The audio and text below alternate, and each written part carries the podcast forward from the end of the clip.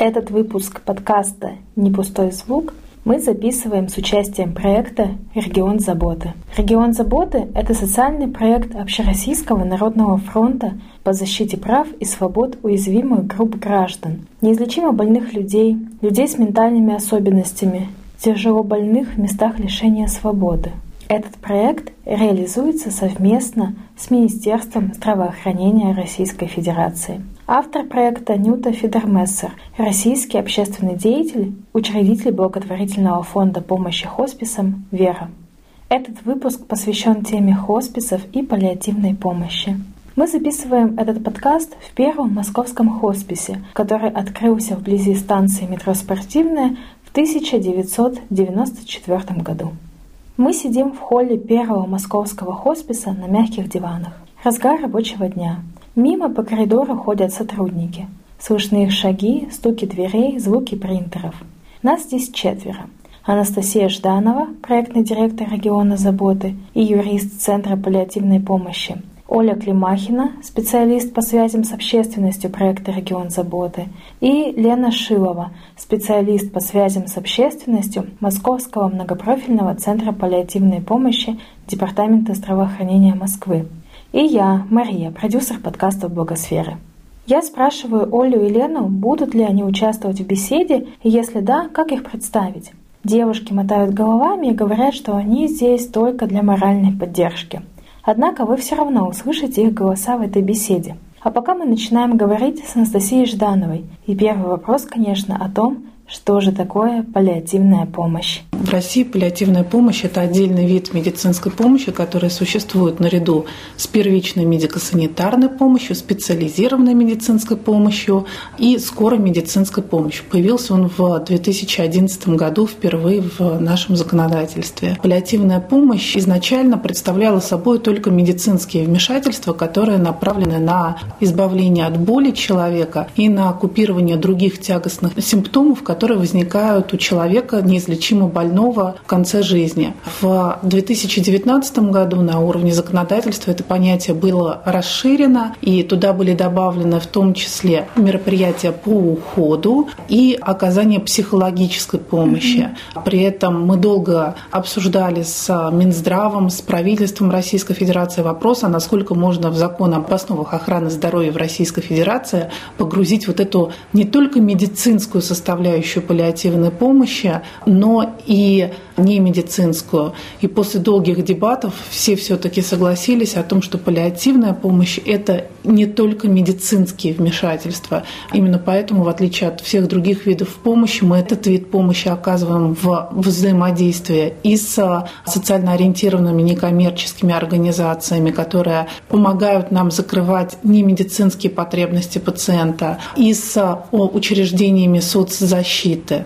То есть, получается, совсем недавно определился вот этот комплексный подход. До этого это было сугубо медицинское направление. В законодательстве это было сугубо медицинское направление. И надо сказать, что в большинстве случаев в России в настоящее время обеспечивается при оказании паллиативной медицинской помощи только вот эта медицинская составляющая, mm-hmm. потому что проблема межведомственного взаимодействия, она стоит очень остро. Вокруг человека в конце его жизни все службы медицинские, социальные, mm-hmm. негосударственные, которые которые оказывают волонтерскую помощь, они должны объединяться вокруг человека, а не человек должен ходить сначала в одну инстанцию, потом в другую и просить о помощи. Если открывать нормативно-правовые акты, мы видим, что оказание медицинской помощи в конце жизни, оно, собственно говоря, было всегда. Mm-hmm. Да? И койки сестринского ухода были всегда, терапевтические койки. Вспомните, там много лет назад, там десятки лет назад, вы вряд ли вспомните, но тем не менее, А, ну, например, моя бабушка, да, она умирала в больнице. Не выписывали умирать домой. Вот в конце девяностых, двухтысячных годах уже поменялась ситуация. По большому счету людей часто стали выписывать умирать домой. И врачи, когда видели, что они уже не могут ничем помочь, они выписывали человека домой, потому что он становился неизлечимо больным. И в свои профессиональные задачи медики уже не относили оказание помощи этому человеку, потому что его нельзя вылечить.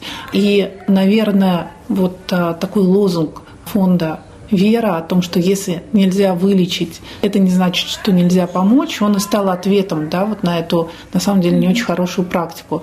Очень часто врачи, ну, скажем так, снимают перчатки, умывают руки, просто потому что понимают, что они не справляются, и пациент перестает представлять для них профессиональный интерес. Потому что у нас в условиях дефицита врачей, как на поле боя, мы выбираем а, не тех, кто сам может вылечиться, или тех, кто погибает уже, а тех, кому еще можно помочь. Mm-hmm. Да? Вот так ведет себя медицина. А там фонд «Вера» старается изменять вот эту парадигму. Именно поэтому в России, например, паллиативная помощь выделена в отдельный вид. На мой взгляд, это дало возможность обратить внимание врачебного сообщества, что эту помощь очень важно оказывать. То есть нельзя останавливаться на том моменте, когда мы поняли, что все, мы уже ничем помочь не можем, не можем вылечить. Потому что в других странах паллиативная помощь, где давно этот вид помощи существует, это все-таки не отдельный вид, это подход, да, который реализуется в рамках первичной медико-санитарной помощи, специализированной помощи. Mm-hmm. А мы такое чувство, что вот на данном этапе развития общества, медицины вынуждены это были выделить в отдельный вид для того, чтобы обозначить значимость для общества этой проблемы и наличие неудовлетворенного запроса у населения на эту помощь. От таких больных нельзя отворачиваться, когда мы поняли, что вылечить нельзя. Надо работать с купированием тягостных симптомов. И еще бы, наверное, я добавила в этой части, что отсутствие внимания к тягостным симптомам основного заболевания, оно и проявлялось традиционно в образовательных программах, которые есть у врачей, да? Mm-hmm.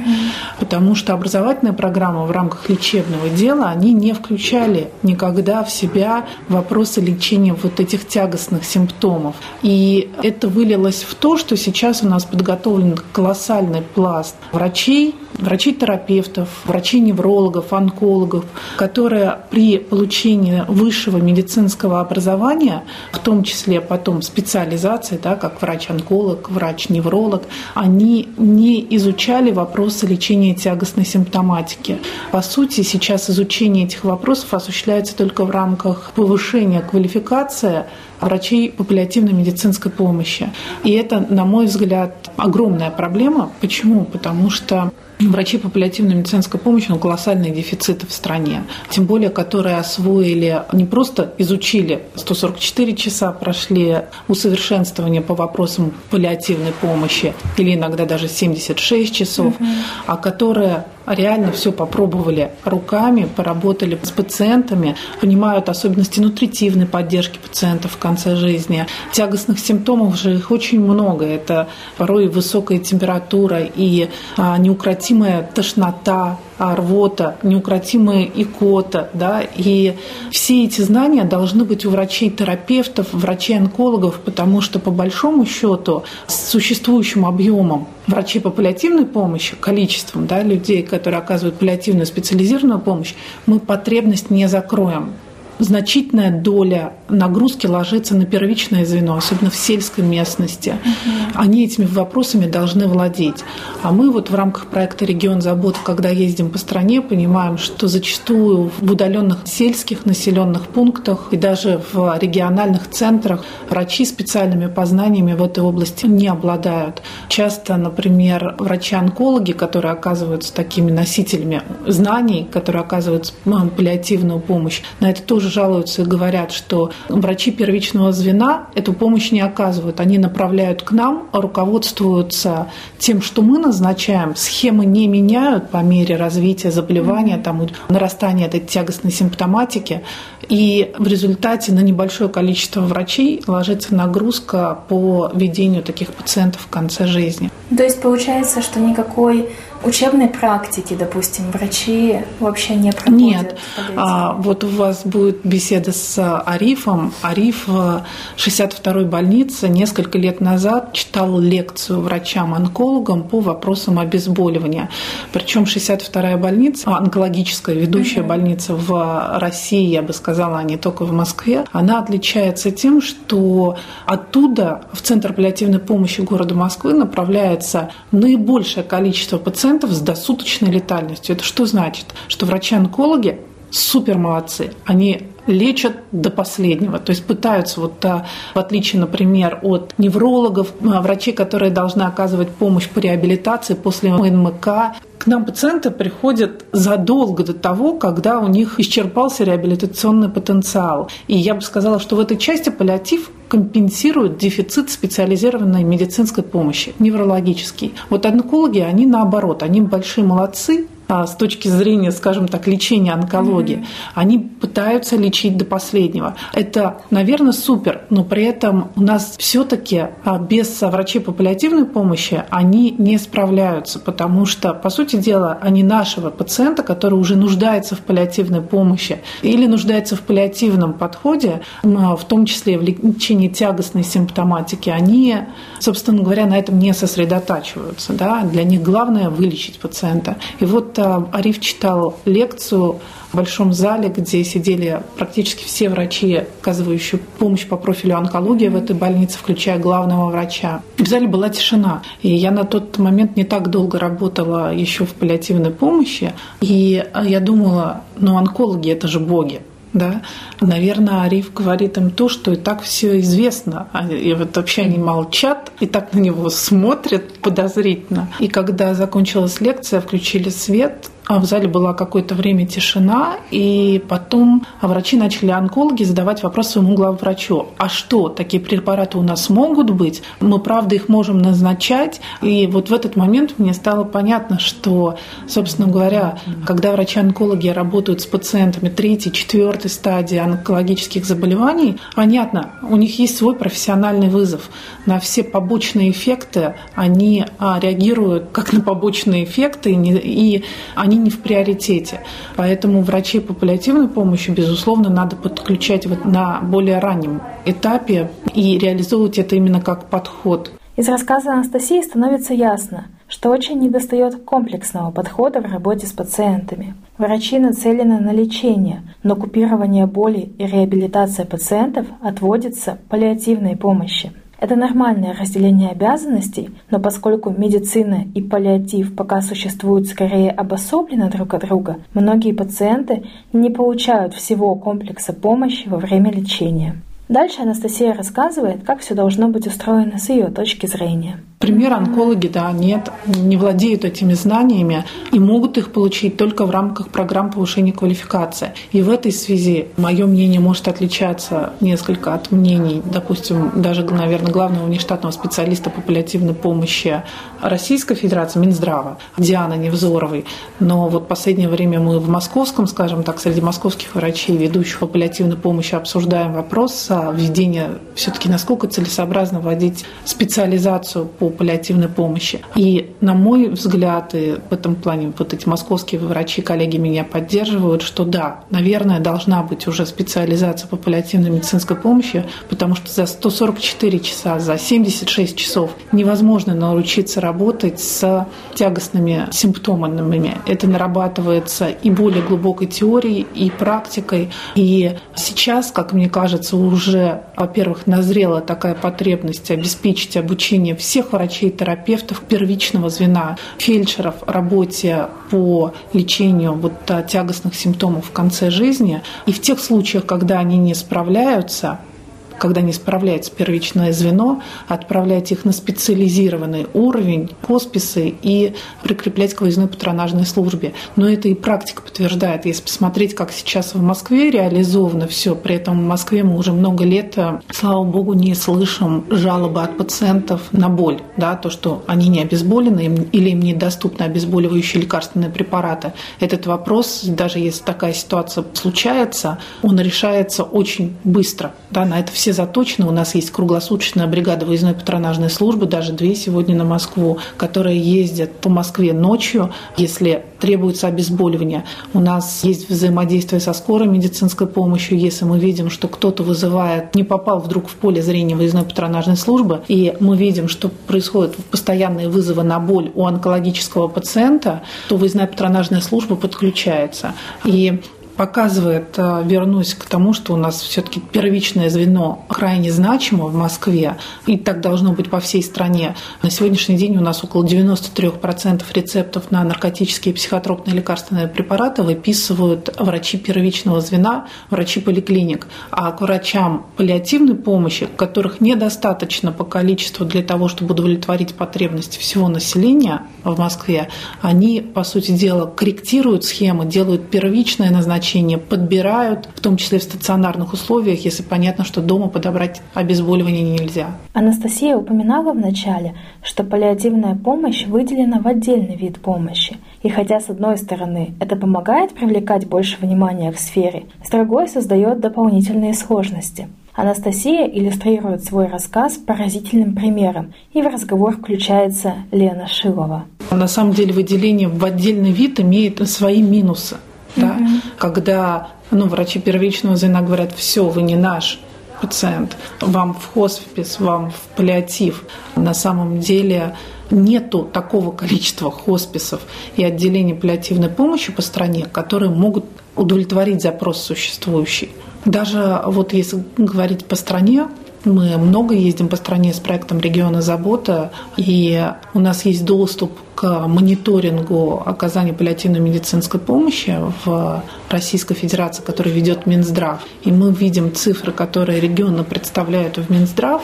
И когда мы приезжаем в регион, мы видим картинку реальную. Да? Ну, например, когда мы приехали в Дагестан, который по мониторингу, представляемому в Минздрав, у них все хорошо, есть и выездные патронажные бригады, и отделение паллиативной медицинской помощи. Когда мы приехали, нам нечего было показать. В Дербенте, например, мы приехали в отделение паллиативной медицинской помощи, в котором на тот момент, как мы потом пообщались с родственниками пациентки одной из, которая там была одной из трех или четырех, их попросили госпитализироваться перед нашим приездом.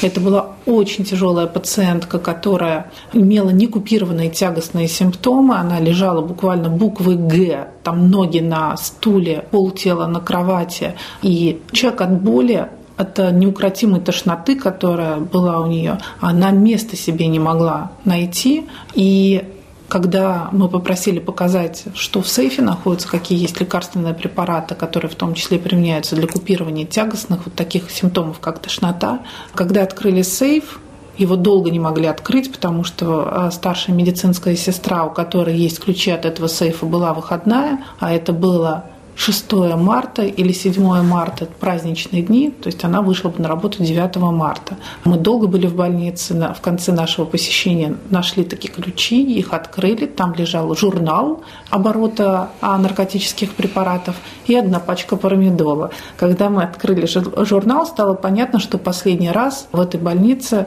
этот единственный препарат, который там есть, применялся год назад. Да?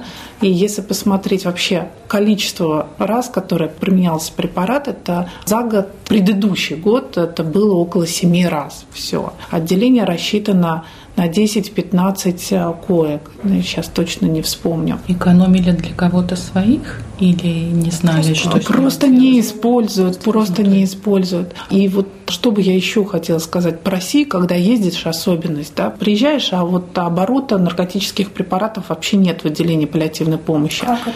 Вот так. Например, приехали мы в Рыбинскую больницу. Там у них есть отделение паллиативной помощи, отделение сестринского ухода. Меня очень сильно удивило, что в этой больнице врачи смогли сделать даже приказ по обороте наркотических и психотропных лекарственных препаратов. Но это сложная, трудоемкая работа. Наши медики всегда страдают от одной мысли, что этот документ надо делать. Так у них есть даже приказ. Но, как выяснилось, в последний раз такие препараты применялись более десяти лет назад в отделении.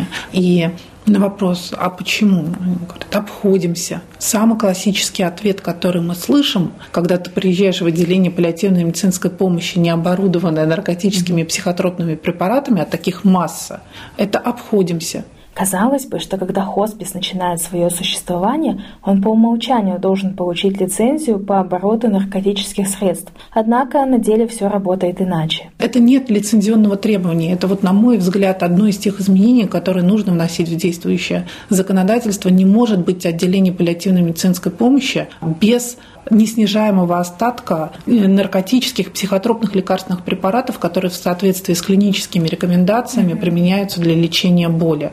Это должно быть как аптечка против ВИЧ и антишоковая аптечка. И это должно быть доступно. То есть врач вообще не должен думать, как ему доставить эти лекарства в отделение. Он, если видит пациента, которому нужны эти препараты, он должен иметь возможность их назначить. Я понимаю, что там определенным способом преодолеть сегодняшний дефицит знаний у медиков в этой области, но объективно существенный, не потому что плохие, а потому что этому не учили. Это, например, создание телемедицинских центров, потому что на селе мы никогда не обеспечим врача паллиативной медицинской помощи. Сегодня в населении нет врачей-онкологов, да, в районных центральных mm-hmm. больницах, врачей-онкологов, врачей-окулистов, узкопрофильных, я уже не говорю об урологах, например. Поэтому странно рассчитывать на то, что мы везде укомплектуемся, даже в соответствии с рекомендуемыми Минздравом нормативами, укомплектуемся врачами по паллиативной медицинской помощи. И в этом смысле в условиях, когда нету первоначальных знаний в этой области, хороших, нету большой практики применения лекарственных препаратов наркотических, странно рассчитывать на то, что медики начнут их так легко назначать. И в этом смысле телемедицинский центр, а в режиме консультации врач-врач, это было бы хорошим решением, на мой взгляд. У меня, знаете, просто вот в голове вот эта вот засела фраза, да, что вот мы обходимся. Вот я просто пытаюсь понять, а как, то есть это что, обычными обезболивающими, как можно обходиться?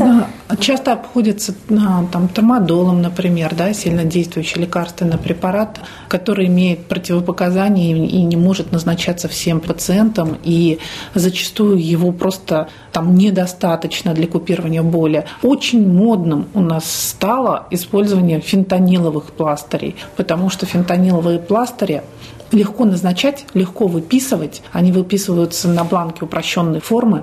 Наклеил и забыл. Да? Нет строгого учета. Назначают фентаниловые пластыри в регионах как удобную форму наркотического лекарственного препарата, руководствуясь не столько потребностями пациента, сколько удобством назначения. И это такое повсеместное явление. Пока Анастасия рассказывает про лекарства, которые применяются для обезболивания в региональных хосписах, к нам подсаживается Ариф Ниязович Ибрагимов, заведующий Первым московским хосписом. Он сразу же включается в разговор и продолжает тему, начатую коллегой. С точки зрения, допустим, практики врача, он сам у себя этим ворует время. В каком плане? Если ты первый раз качественно не обезболишь пациента, он же к тебе еще раз придет через три дня. Он опять будет забирать твое время, вот это вот драгоценное. Ты ему там повысишь пластырь, он опять не обезболится, он опять к тебе придет. Врачи на самом деле сами себя загоняют вот в этот круг нехватки времени.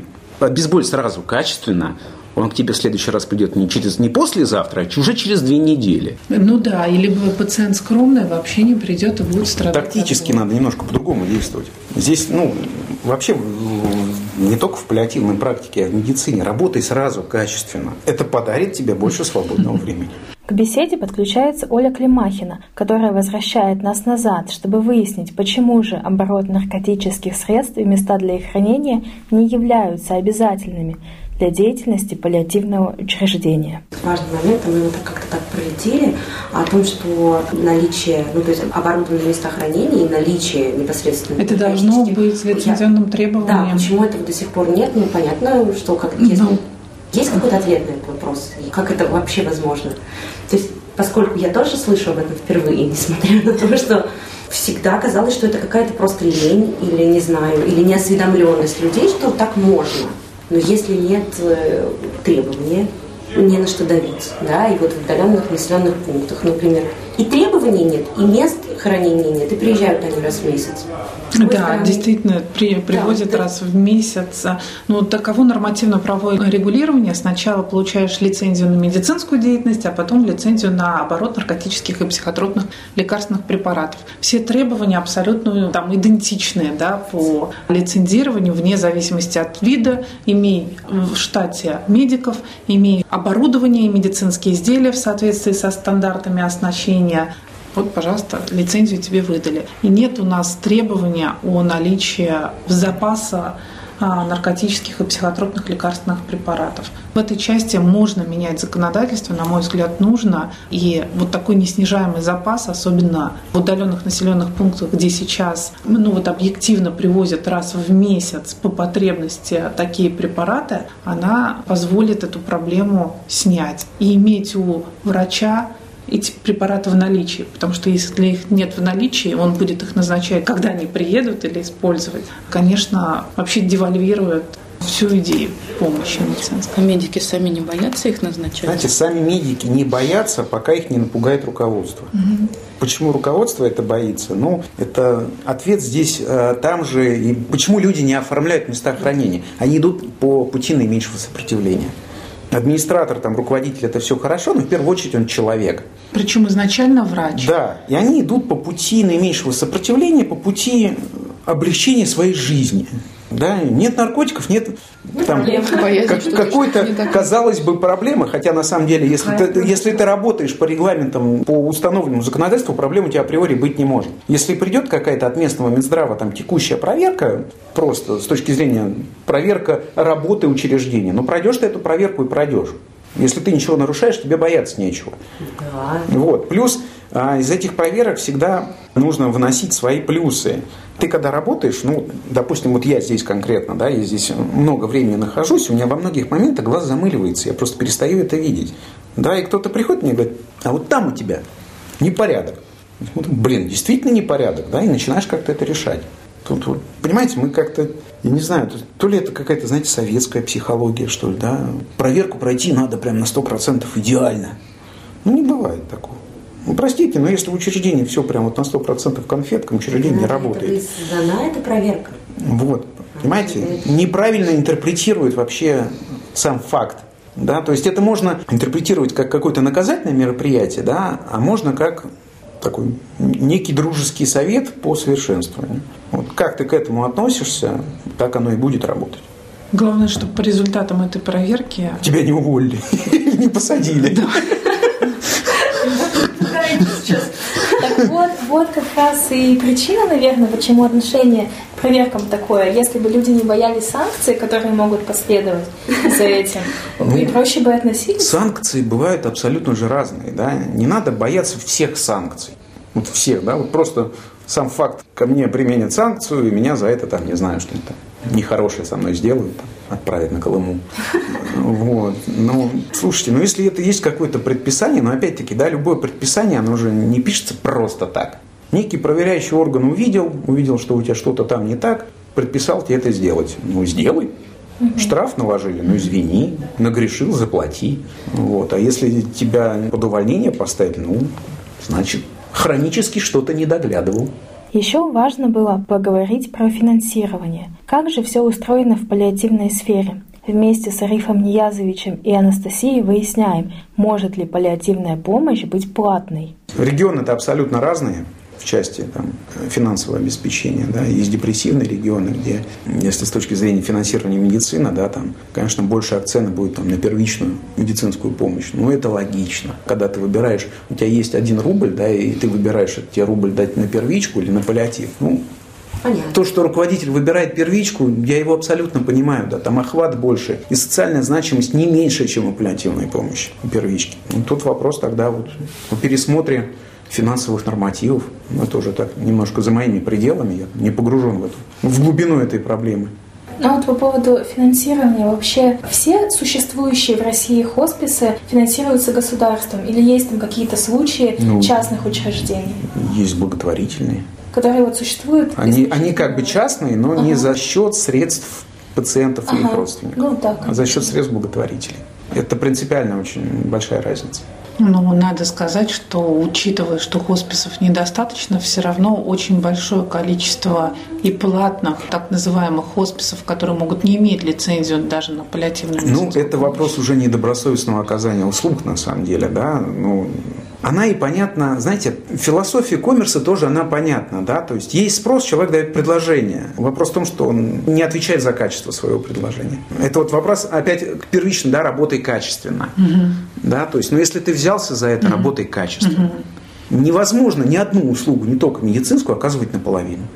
Да, а по большей части вот о тех учреждениях, о которых вы говорите, да, это по сути предоставление некого койко-места, там, элементарного какого-то питания, ухода и только. Если медицинское сопровождение есть, оно либо оно тоже делится на очень сильных два разных полюса, либо оно условное, угу. либо оно гипертрофированное, да, за счет навязывания большего количества услуг, но это опять-таки ненужных услуг с точки зрения получения финансовой выгоды от этих услуг. Хотя с медицинской точки зрения ты понимаешь, что там восемьдесят процентов просто и не нужно. А получается, ну это, скорее всего, какие-то там условные дома престарелых с это вот это оказанием. Первый вариант, о котором... Это один вариант, когда, знаете, там в частных домах, условно, какой-то построили двух-трехэтажный дом метров на триста, да, и концентрируют там тридцать-сорок постояльцев. Угу. Это одна ситуация. Вторая ситуация – высокотехнологичные частные клиники с большим количеством угу. оборудования, с большим штатом разных специалистов, и они каждому специалисту для паллиативного пациента дают работу, mm-hmm. да, привлекая себе там эндокринологов, хирургов, анестезиологов и прочих, прочих, прочих, хотя по факту ему это не нужно. Часто такие клиники действуют под лозунгом: «Когда от вас отказалась государственная медицина, приходите к нам, мы вам поможем», и отчаявшиеся родственники готовы платить любые деньги за любые медицинские услуги, которые, как правило, оказываются... И они, может не быть, нужно, и оказываются качественными. Да, специалист, нужно. Но не нужно. Mm-hmm. Да, там подошел узкий специалист, там расписал все, ну молодец. Он свою часть отработал. Да, но если его консультацию вот так вот поставить под ней черту, ему задать вопрос: зачем? Mm-hmm. Да, вот ответа на этот вопрос не будет.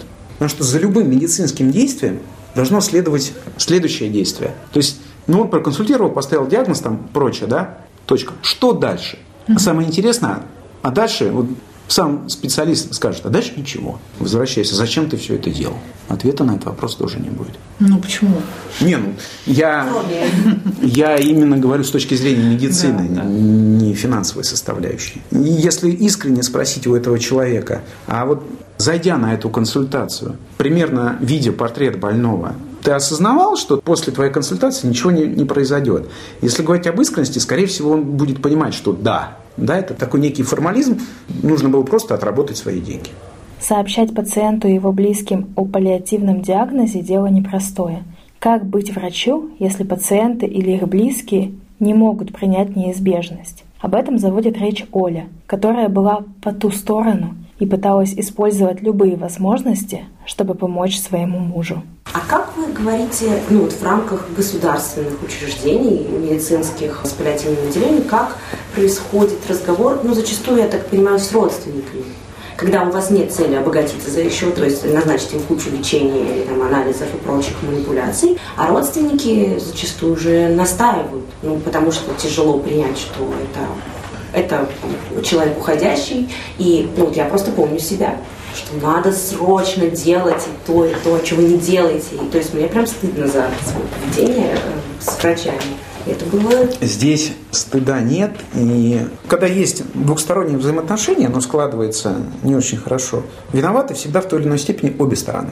Да? То есть, с точки зрения, допустим, где не дорабатывают врачи, о перспективном неблагоприятном прогнозе врачи-специалисты уже знают. Если говорить про онкологического пациента, да, вот они его лечат, лечат, уже там третья, четвертая, пятая линия химиотерапии, да, но он же в голове понимает, что паллиативный статус у него впереди. Вот надо тогда говорить об этом. Понимаете? Но это тяжело с человеческой точки зрения. Говорить, сообщать плохие новости – это тяжело. И поэтому они себя просто уберегают от этого. Ну, там, условно, на второй линии химиотерапии ты получил прогрессирование. Окей, перейдем на третью.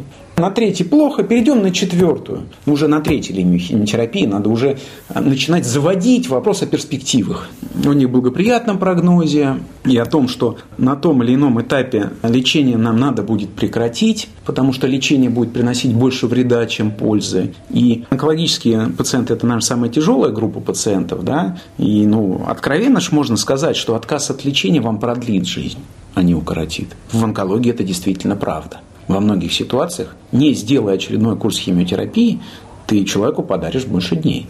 Потому что это все токсические препараты, да, это все с кучей серьезных осложнений, в том числе и смертельных, если говорить про наших ослабленных больных. Ну, ну скажи ты об этом. Но не хотят. Учат ли этому, например, в медицинских? Нет.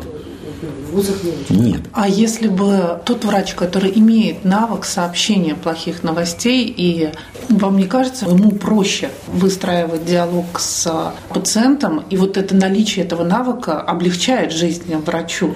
Вернемся к первому. Работай качественно. Работай да? качественно, да. То есть мне кажется, что если ты преодолел вот это вот в себе нежелание, да, отработал в себе этот навык, нашел правильные слова, ты снял с себя какое-то бремя, и тебе легче дальше а, профессионально выполнять свою работу. Если у тебя есть нежелание, надо найти в любой ситуации выгоду. Я не хочу об этом сообщать человеку, но если я ему сообщу, мне будет выгоднее. Он не будет ко мне через день ходить. И задавать одни и те же да. вопросы, на которые мне приходится. Не хочешь, найди выгоду. Действуй с точки зрения выгоды. Угу. Не финансовой, а просто своей там, с точки зрения... Эмоциональной. Эмоциональной, тайминга своей работы, тайминга своей жизни. Угу. Они тебе не будут по сто пятьдесят раз звонить, сто пятьдесят раз тебе ломиться в кабинет, задавая, как тебе, как врачу, кажется, глупые вопросы. Да? Ну, а с точки зрения обывателя это не глупые вопросы, никто ничего не разъяснил. Ты ему на что-то ответил, он ушел не с ответом, он ушел с еще большим количеством вопросов в голове, на которые ему никто не отвечает. И это количество вопросов, оно в голове там, у пациента, у его близких, оно только плодится, плодится, плодится, плодится, а никто на них не отвечает. Бывает ли такое, что такой вот качественный медик, все понимая, послушав вот такую Олю, идет на поводу у семьи пациента? Да. С точки зрения, я ему скажу «да», и она от меня отстанет. Да, мне шли. Ну, и назначу ему там еще mm-hmm. чего. При мне. Понятно, что это был ковид, и мне можно было находиться там, там типа час, ну, два часа. Я не говорю о том, когда муж уже уходил, и меня просто пустили, я там жила. Ну, вот, вот эту неделю.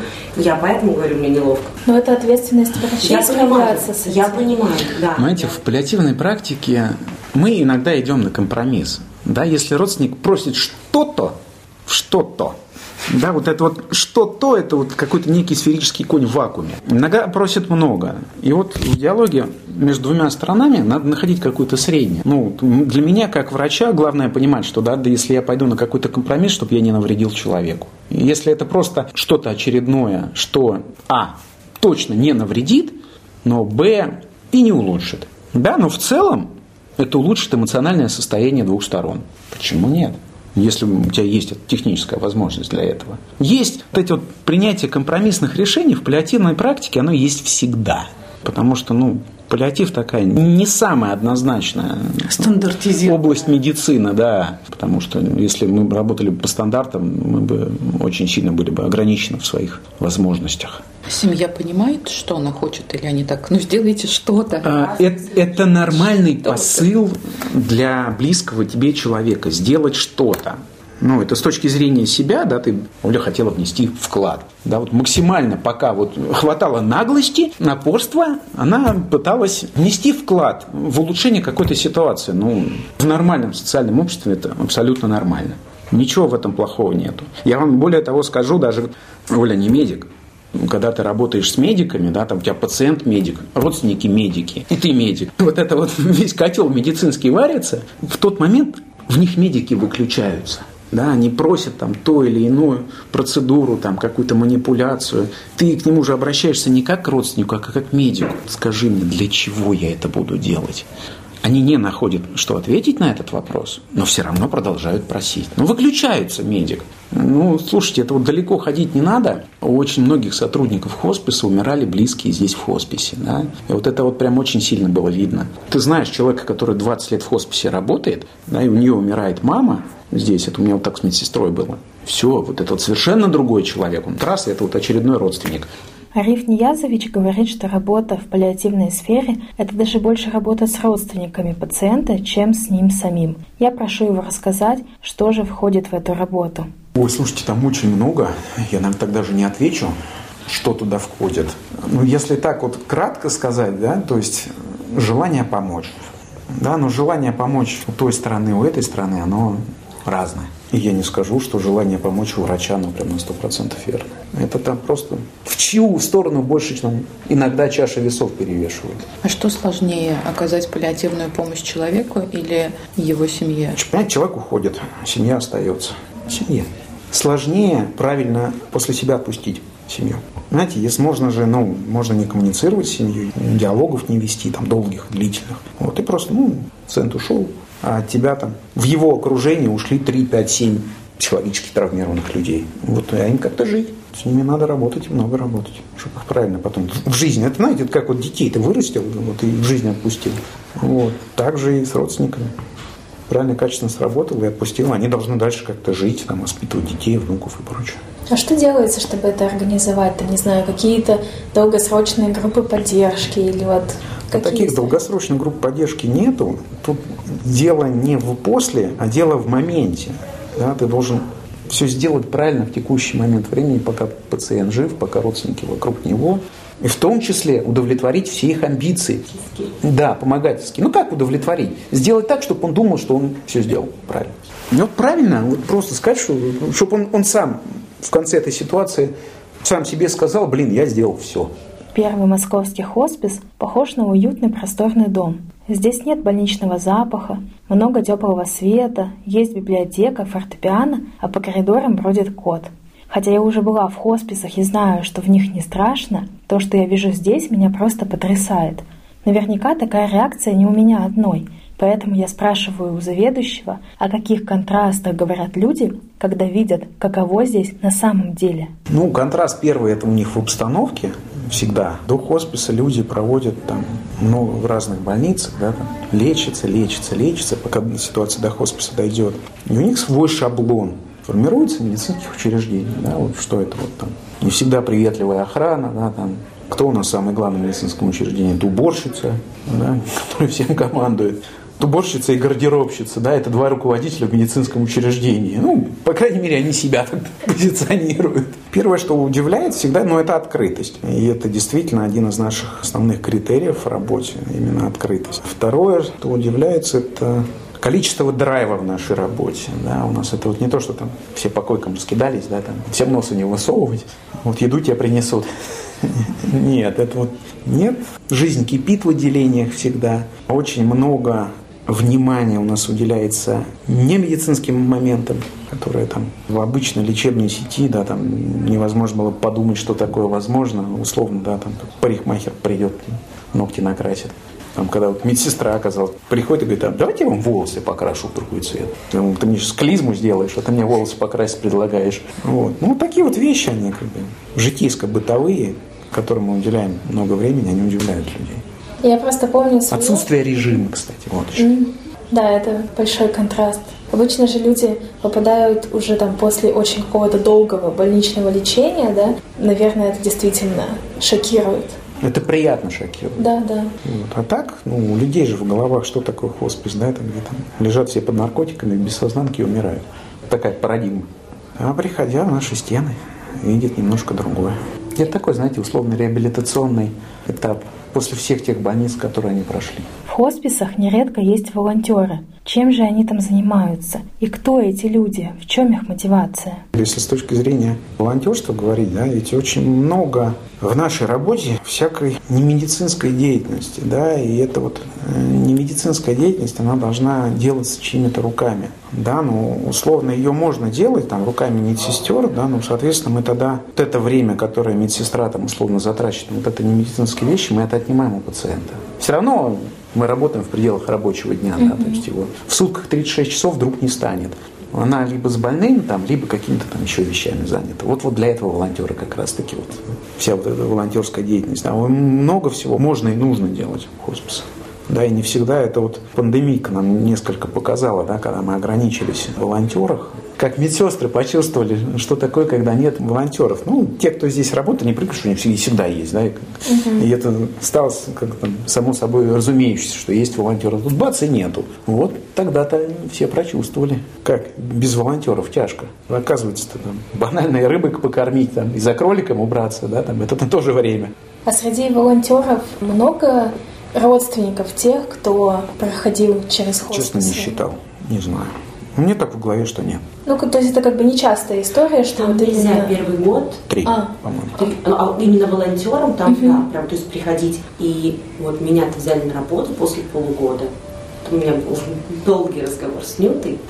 И волновались даже и за меня, и за мотивацию, чтобы не было ложной мотивации, когда ты приходишь решать свои проблемы. Перегорают очень быстро люди, да, если ты... их сразу брать. Вот так ты приходишь таким, что я сейчас, вот у меня человек умер, но я сейчас всем помогу. Вот если ты из этой мотивации приходишь, то, конечно, ну, быстренько у тебя тут рутина, и что-то там никого не спасается. Вот это вот ощущение, mm-hmm. ты не пришел и никого что-то не спас. девяносто процентов паллиативной помощи осуществляется на дому. Врачи выездной патронажной службы в Москве имеют право выезжать к пациентам с лекарствами наркотического и психотропного характера, чтобы сразу оказать необходимую помощь. Можно сказать, ну конечно, Москва — это не Россия. Однако этот закон принят на федеральном уровне. Вот только в регионах такой практики еще нет. В регионах не бывает такого, чтобы врач выездной патронажной службы приходил на посещение и имел в укладке наркотические и психотропные лекарственные препараты. Такого нет нигде. Либо я не знаю об этом, мы нигде не встречали. При этом на федеральном уровне сделано на самом деле очень много для того, чтобы обеспечить эту доступность, просто применяя те возможности, которые сейчас есть в действующем законодательстве. И Москва это делает. Я помню, мы вот как раз с Арифом Ниязовичем обсуждали, наверное, полтора-два года прошло после того, как мы начали включать в укладку наркотические и психотропные лекарственные препараты. И я задала Арифу Ниязовичу вопрос, а вообще пользуются, какой эффект? И Ариф Ниязович привел статистику. Понятно, что это нужно не всегда, но количество было весьма значительно. Вот по одной выездной службе за месяц, вот сейчас, ну, скажите, какие у нас объемы? Ну, я сейчас максимальные цифры не озвучу, я их не помню просто. Mm-hmm. Не является для меня каким-то неким показателем. Но вот если, допустим, статистика, по-моему, за сентябрь. Первый хоспис. пятьсот плюс-минус наблюдаемых на выездной службе. Расход морфина там двадцать-тридцать ампул в месяц. Казалось бы, да, там, угу. стоило бы вот такой объем работы там проводить, если там двадцать-тридцать, а то и десять в месяц ампул морфина. Стоит ли? Стоит. Почему? А вот ты пришел на визит, видишь пациента, страдающего от боли, да, там, на пределах максимума. Ведь хорошо же, когда у тебя есть инструмент, когда ты можешь помочь здесь и сейчас. Вот он, показатель твоей работы. Когда я работал на выездной службе врачом, самое быстрое, чтобы у человека морфин оказался в квартире, это исключительно было в ручном управлении. Ты звонишь одному, ты звонишь второму, ты звонишь третьему по поликлиникам, чтобы врачи уже встречали его, чтобы он не сидел в очередях. Это три часа. Вот три часа боли – это много? Да. Вот. Вот этот вопрос, стоит ли это делать? Стоит.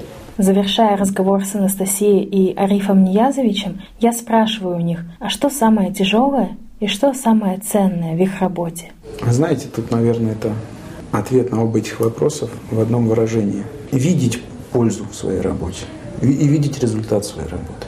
Это и тяжелое, и это ценное. Классическому медику очень трудно увидеть результат своей работы, у тебя все умирают. Какой-то вот лечишь, лечишь, он умирает, лечишь, лечишь, он умирает. Да, и здесь... важно ценить, как человек жил на этапе, когда ты с ним работал, как он умер и какими после этого остались родственники. Это мотивирующий фактор, потому что если врач не будет видеть результаты своей работы, ну, выгорит он очень быстро. Он может и будет продолжать работать, не заинтересованный в текущей работе, не заинтересованный в развитии в дальнейшем своем.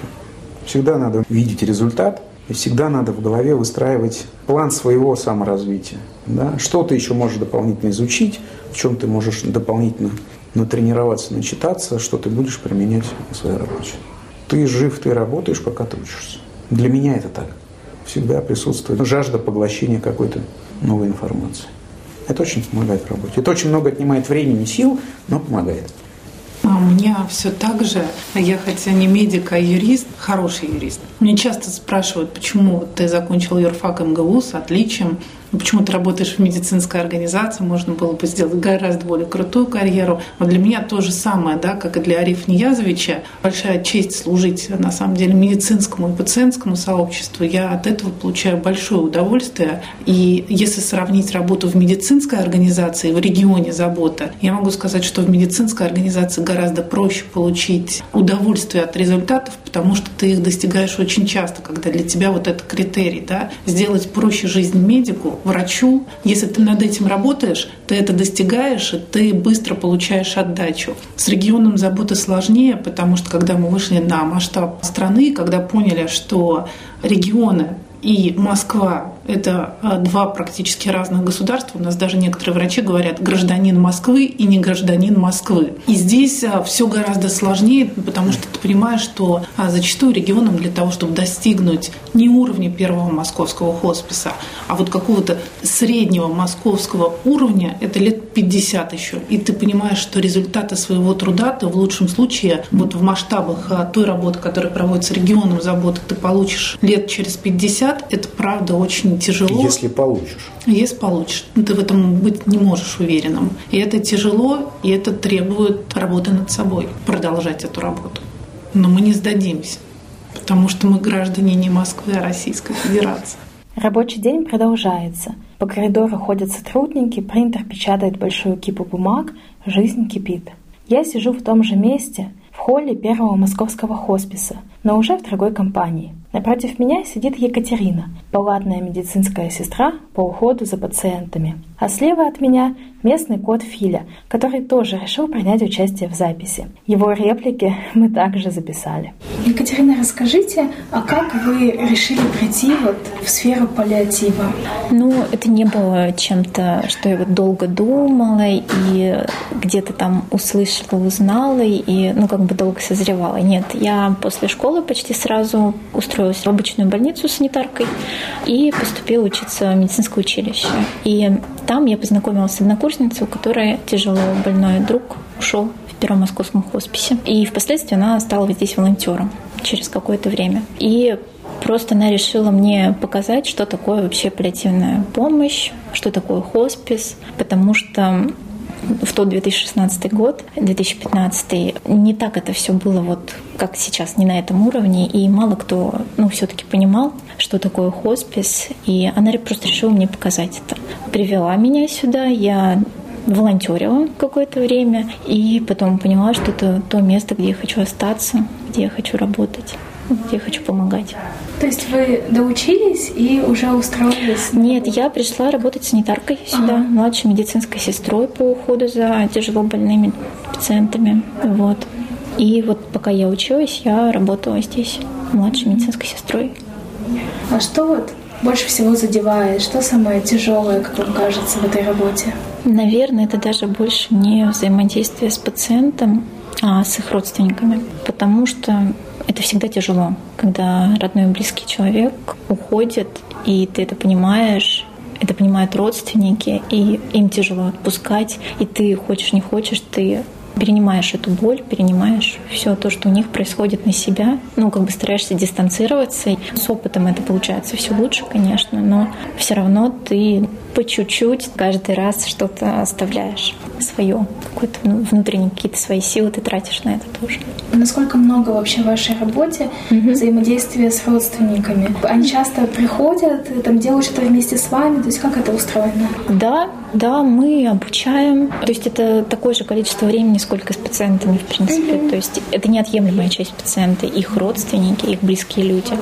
Вот. И когда есть перспектива на выписку пациента, то есть люди должны понимать, что они будут делать дома и как им с этим справляться. Потому что в хоспис приезжают не обязательно, что человек приехал, и это до конца. Mm-hmm. Вот. У нас есть люди, которые состоят на учете и госпитализируются периодически. То есть они едут домой, приезжают к нам обратно. И дома тоже родственники должны понимать, что mm-hmm. делать. И здесь мы с ними взаимодействуем очень так плотно. Почти так же, как с пациентом. А что, может быть, наоборот, такое там, очень вдохновляющее для вас в работе? То есть какую большую ценность вы для себя видите в этом? Да, не знаю. Наверное, когда человеку не больно. Когда не больно, не страшно. Наверное, вот в этом большая ценность. Когда не больно, не страшно не только пациенту, но и его близкому человеку. А что врачи могут сделать вот для вот этой цели, которую вы обозначили? Ну, то есть помимо там каких-то, понятно, там, медикаментозных mm-hmm. вещей, да, или что такое, вот как, какая вторая сторона? Поговорить. Наверное, врачи, они берут на себя вот эту вот большую часть работы объяснить. Именно вот объяснить, чтобы родственники и пациенты понимали. То есть это без утайки. Донести это, что это не значит, что это все, что это конец всему, нет. А то, что можно достойно, без боли прожить то время, которое есть. Наверное, это вот самое важное в работе с паллиативными пациентами. В вашей работе очень много сложностей, да, очень много людской боли приходится видеть. Угу. Как вы помогаете себе, ну, угу. оставаться, угу. скажем, в ресурсе, вот, находясь угу. в такой обстановке? Ну, не всегда, конечно, получается ставить работу за стенами этой работы, да, и не переносить это там на свою жизнь как-то. Но я очень люблю театр. Я хожу в театр, читаю книжки разные, которые очень положительные, которые, которые приносят вообще очень положительные эмоции. Можем с подружками так взять и просто сорваться и уехать в Кострому. То есть это спонтанные какие-то такие поездки, и это наполняет твой ресурс. Возвращаешься всегда с новыми силами. И все-таки стараешься здесь их совсем не тратить, потому что уходить с каждым пациентом это, ну, это очень тяжело, это неправильно. Тогда невозможно будет тут работать. То есть это такой очень тонкий баланс. Да, да. Ну, конечно, здесь у каждого человека, работника, сотрудника есть кто-то свой, какой-то, наверное, один, может быть, двое пациентов, которые тронули их mm-hmm. душевные струны. У всех есть. Становишься своего рода философом, находясь. Ну, ну ты переоцениваешь все. Mm-hmm. Ты все переоцениваешь и останавливаешься просто в жизни в своей. Немножко ты притормаживаешь и стараешься уловить все, что происходит вокруг тебя, а не бежишь куда-то, сломя голову. То есть... Но все как-то переворачивается внутри. То есть получается, что получаешь такой навык замедления какого-то. Да, замедление, заземление, да. Ну, иногда это нужно. Потому что как белка в колесе тоже, ты вокруг себя ничего не видишь, жизнь проходит мимо. И потом, когда ты сталкиваешься вот со спецификой своей работы, ты видишь конец этой жизни, понимаешь, что а ты ее как бы и не прожил ярко как-то, с какими-то эмоциями, которые, возможно, где-то в глубине хотелось их, но ты за вот этой беготнёй это все не видишь.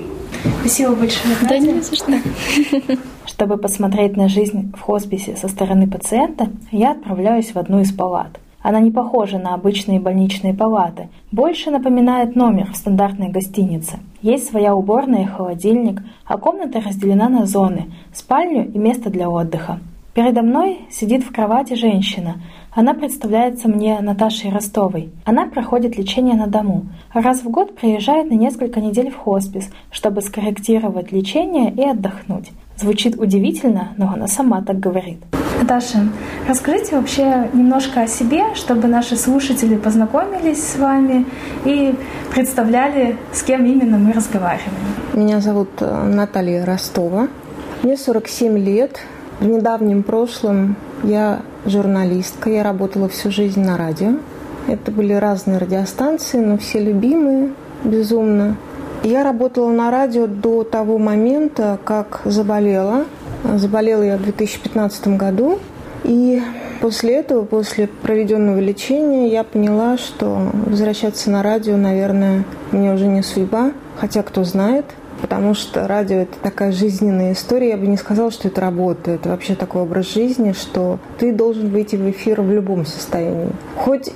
Я прошу прощения, со смертного одра встал и пошел на эфир, потому что у тебя есть программа, которую за тебя никто не проведет. И, конечно, с одной стороны, это очень мотивирует, с другой стороны, сложновато, конечно, всегда держать такой темп. Поэтому я переключилась на другие сферы жизни. Сейчас я пишу сказки, издаю их, пишу сказки на заказ, издаю в виде красивых книг. И плюс я начала писать картины. То есть вы сразу и автор, и иллюстратор, да, получается? Нет, иллюстрации я не делаю к сказкам. Я скорее отдельно, у меня картины, mm-hmm. вот как прям произведение искусства. И отдельно идут отдельным mm-hmm. видом сказки.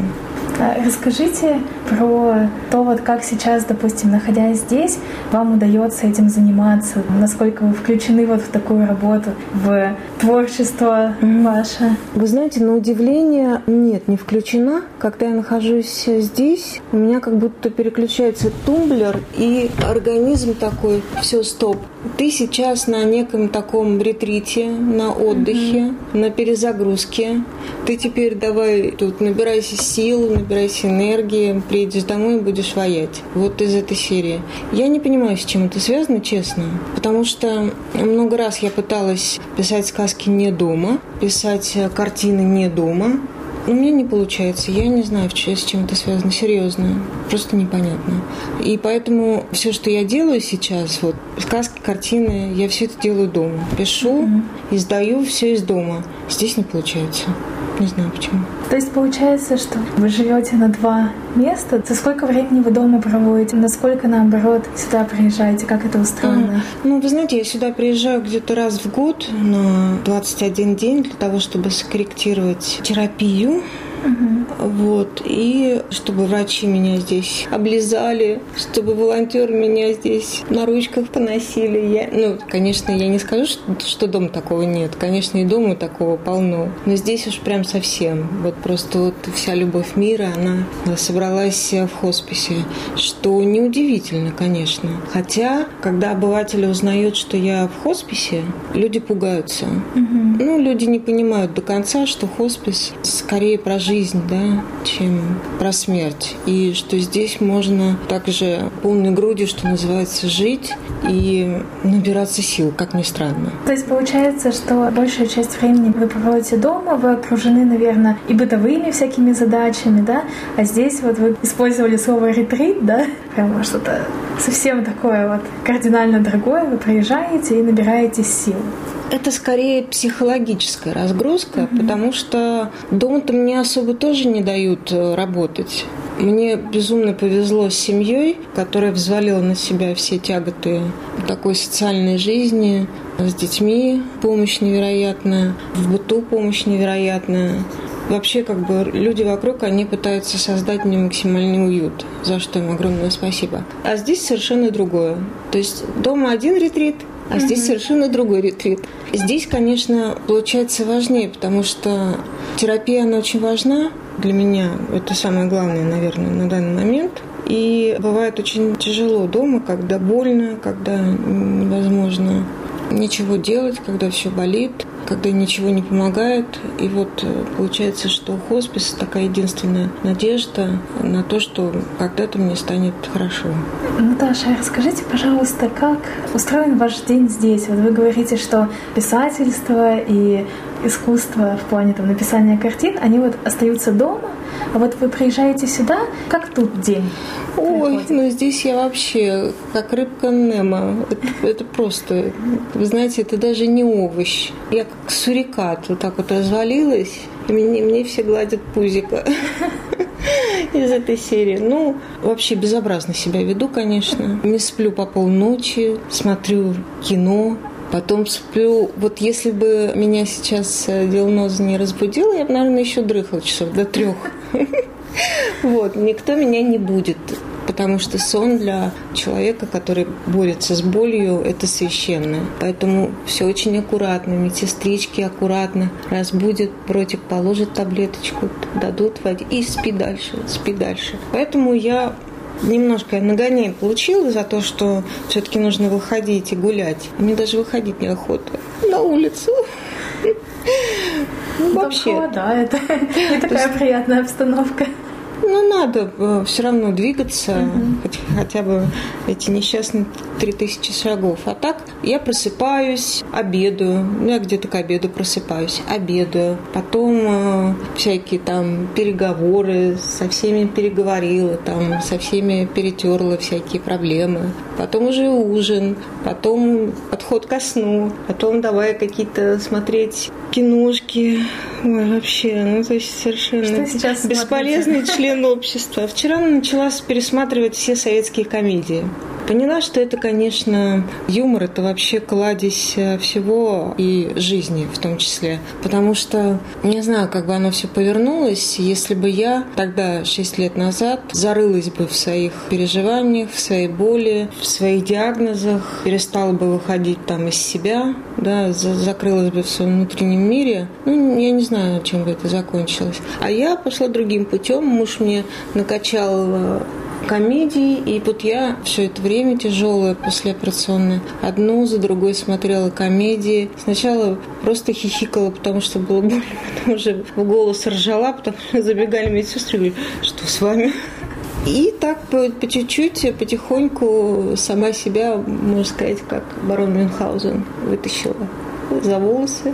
из такого тяжелого состояния. Расскажите еще, наверное, есть какие-то события, ну, такие массовые, которые проходят. Что вообще для вас организовывают здесь?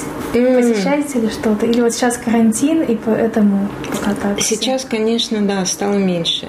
Но раньше здесь, ну, просто, что ни день, то какие-то развлечения, какие-то мастер-классы, какие-то выступления артистов, певцов, все что угодно, тележки радости. Тут такая движуха была.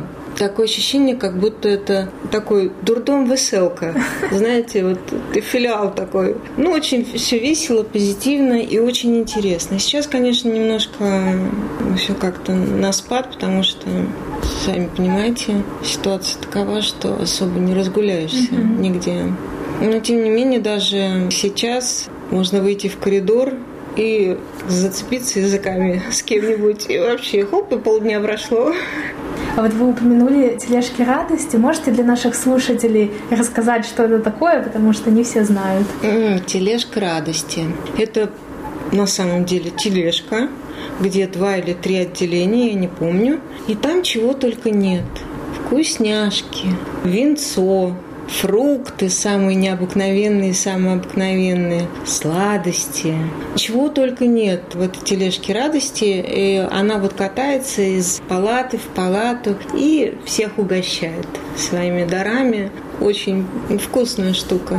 Я помню, когда попала сюда первый раз, завозят тележку, а там винишка стоит. Я говорю, а что можно? А мне говорят, а что нельзя? А почему бы и нет? Вот это я хорошо попала. Еще и наливают. Получается, мы сейчас находимся... У меня вообще не поворачивается язык назвать это палатой, потому mm-hmm. что я смотрю на это, это прямо... Я в студенчестве, когда в комнате в общежитии mm-hmm. жила, у меня было в разы хуже. Получается, комната на двоих людей, да? Как, как вообще организовано обычно? Обычно организовано, да, на двоих, и большие палаты mm-hmm. по шесть, по-моему, человек. Или четверо лежат, mm-hmm. я уже не помню. Но в прошлый раз и в этот раз я лежу отдельно, поскольку я все-таки не паллиативная больная.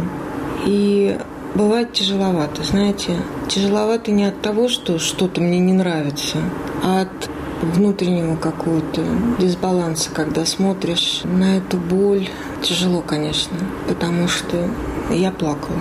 Я первый раз, когда лежала, сначала в общей палате, потом в палате с женщиной, я плакала. Мне было тяжело, потому что женщина однажды ночью ушла из жизни. Я не знала, что она уходит. Я тоже пыталась ей помочь, вызывала медсестер. А утром я уже проснулась, меня уже увезли в другую палату. И ну, я поняла, что тяжело очень. А так, да, здесь вообще, конечно, он прям... Двухкомнатная, можно сказать. Там зона отдыха. Mm-hmm. Там очень уютно. Здесь спальня, там санузел, там прихожая. Там еще выходишь и сразу в какую-то роскошную библиотеку выходишь попадаешь. И в библиотеку. Это вообще просто. Я книжки оттуда таскаю. Читаю, читаю, читаю, читаю, запомню. Я просто даже там сфотографировала, потому что я такая, ого, как красиво, фортепиано, книги, да. Какой-то красивый портрет висит над фортепиано. То есть вообще невозможно поверить, что... Невозможно. Э, что так бывает. Да, невозможно. За это хочется сказать всем причастным какое-то нечеловеческое спасибо, прям вот огромное от души. Потому что, я честно, я тоже не думала, что у нас такое возможно. То, что у нас отзывчивые люди, это я знала, конечно, это все понятно. Но что вот так трогательно, так внимательно будут относиться к моменту перехода человека в иной мир, для меня это прям откровением было. Пока мы разговариваем, наступает время обеда, и в дверь стучит медсестра. Я решила не вырезать этот момент, потому что это еще одна иллюстрация того, что же такое хоспис. Здрасте. Здравствуйте. Простите, вас тревожу. Давайте мы решим насчет обеда. Давайте. У меня есть солянка. Буду. Будете. Картофельная запеканка с мясом. Выбора нет. Буду. Будете. Дальше. Свекла. Свекла буду. Все. Хорошо. Компот, хлеб. Нет. Все, поняла? Спасибо. Прекрасная вставка. Да, вот здесь вот я говорю, прям отель. Если вы хотите делать добро, вы его делаете. Потому что я знаю, как люди относятся. Ой, страшно. Ой, вдруг я на себя навлеку. Если поеду, буду вот во все это вовлекаться эмоционально. Как вот сейчас, да, очень модно. Не вовлекайся эмоционально или вовлекайся эмоционально. Все это ерунда. Хотите, делайте. Вам воздастся. Вот так бы я сказала. Не бойтесь ничего. И не бойтесь слова «хоспис». Это серьезно про жизнь. Это не про дожить, это не про комфортный уход. Хотя и об этом тоже, да, речь идет. Но здесь вот, понимаешь, жизнь, как она есть, да, и в полном смысле этого слова. Потому что, находясь тут, проживаешь вообще множество историй. И внутри, и снаружи. И... Есть у меня, конечно, в загашнике одна история, но боюсь, что будут против. Даже, ну, я могу ее рассказать, а вы же потом решите. Сейчас. Ой, спасибочки большое. Пожалуйста. Пожалуйста. Угу. Приятного аппетита. Спасибо. Это было в самый первый мой приезд в хоспис. Я приехала, мне сразу, скажем так, накачали таблетками, чтобы я отвлеклась от боли, чтобы я поспала хотя бы какое-то время. Вот. И, видимо, что-то в этот момент, кто-то ко мне подходил, и я кому-то что-то пообещала. Я этого не помню. Но днем чувство меня куда-то перевозит на кровати. Думаю, ну, наверное, в соседнюю палату или еще куда, ну, мало ли. И сплю дальше. Уснула, перевернулась такая, все мне хорошо. И тут через какое-то время я чувствую, пахнет ладаном, лилиями. Думаю, что? Что? И поет псалмы. И у меня, как у человека неподготовленного, думаю, боже, отпевают. И я, я открываю глаза, как зару. Я живая! Я живая! И бабушки мне, да живая, живая, деточка. Мы ж тебя на это, на причастие привезли. Ты же вчера... Батюшка вчера подходил. Он спрашивал, тебя хочешь ли ты? Ты согласилась? Очень смешно. Ну, согласись. Да. Вообще здесь было несколько очень смешных историй. Я вот сейчас даже и не припомню. Но вот это одна из таких вот прям знаковых. Да, очень. Наталья, спасибо вам большое за то, что уделили мне время. Вас тут уже все принесли. Желаю вам приятного аппетита. Спасибо большое. На этом моменте я заканчиваю репортаж из Первого московского хосписа. И от лица Благосферы выражаю благодарность всем, кто участвовал в записи этого выпуска и проекту «Регион заботы», с чьей поддержкой этот эпизод был создан. Выходя на улицу, я беру на память открытку с цитатой Веры Миллионщиковой, в честь которой и назван Первый московский хоспис. На ней написано: «По каким заповедям жить, неважно. Главное – жить любя». Эта фраза прекрасно иллюстрирует то, что я увидела и узнала за этот день. Спасибо, что дослушали этот выпуск до конца. Надеемся, что для вас он стал таким же важным, как и для нас.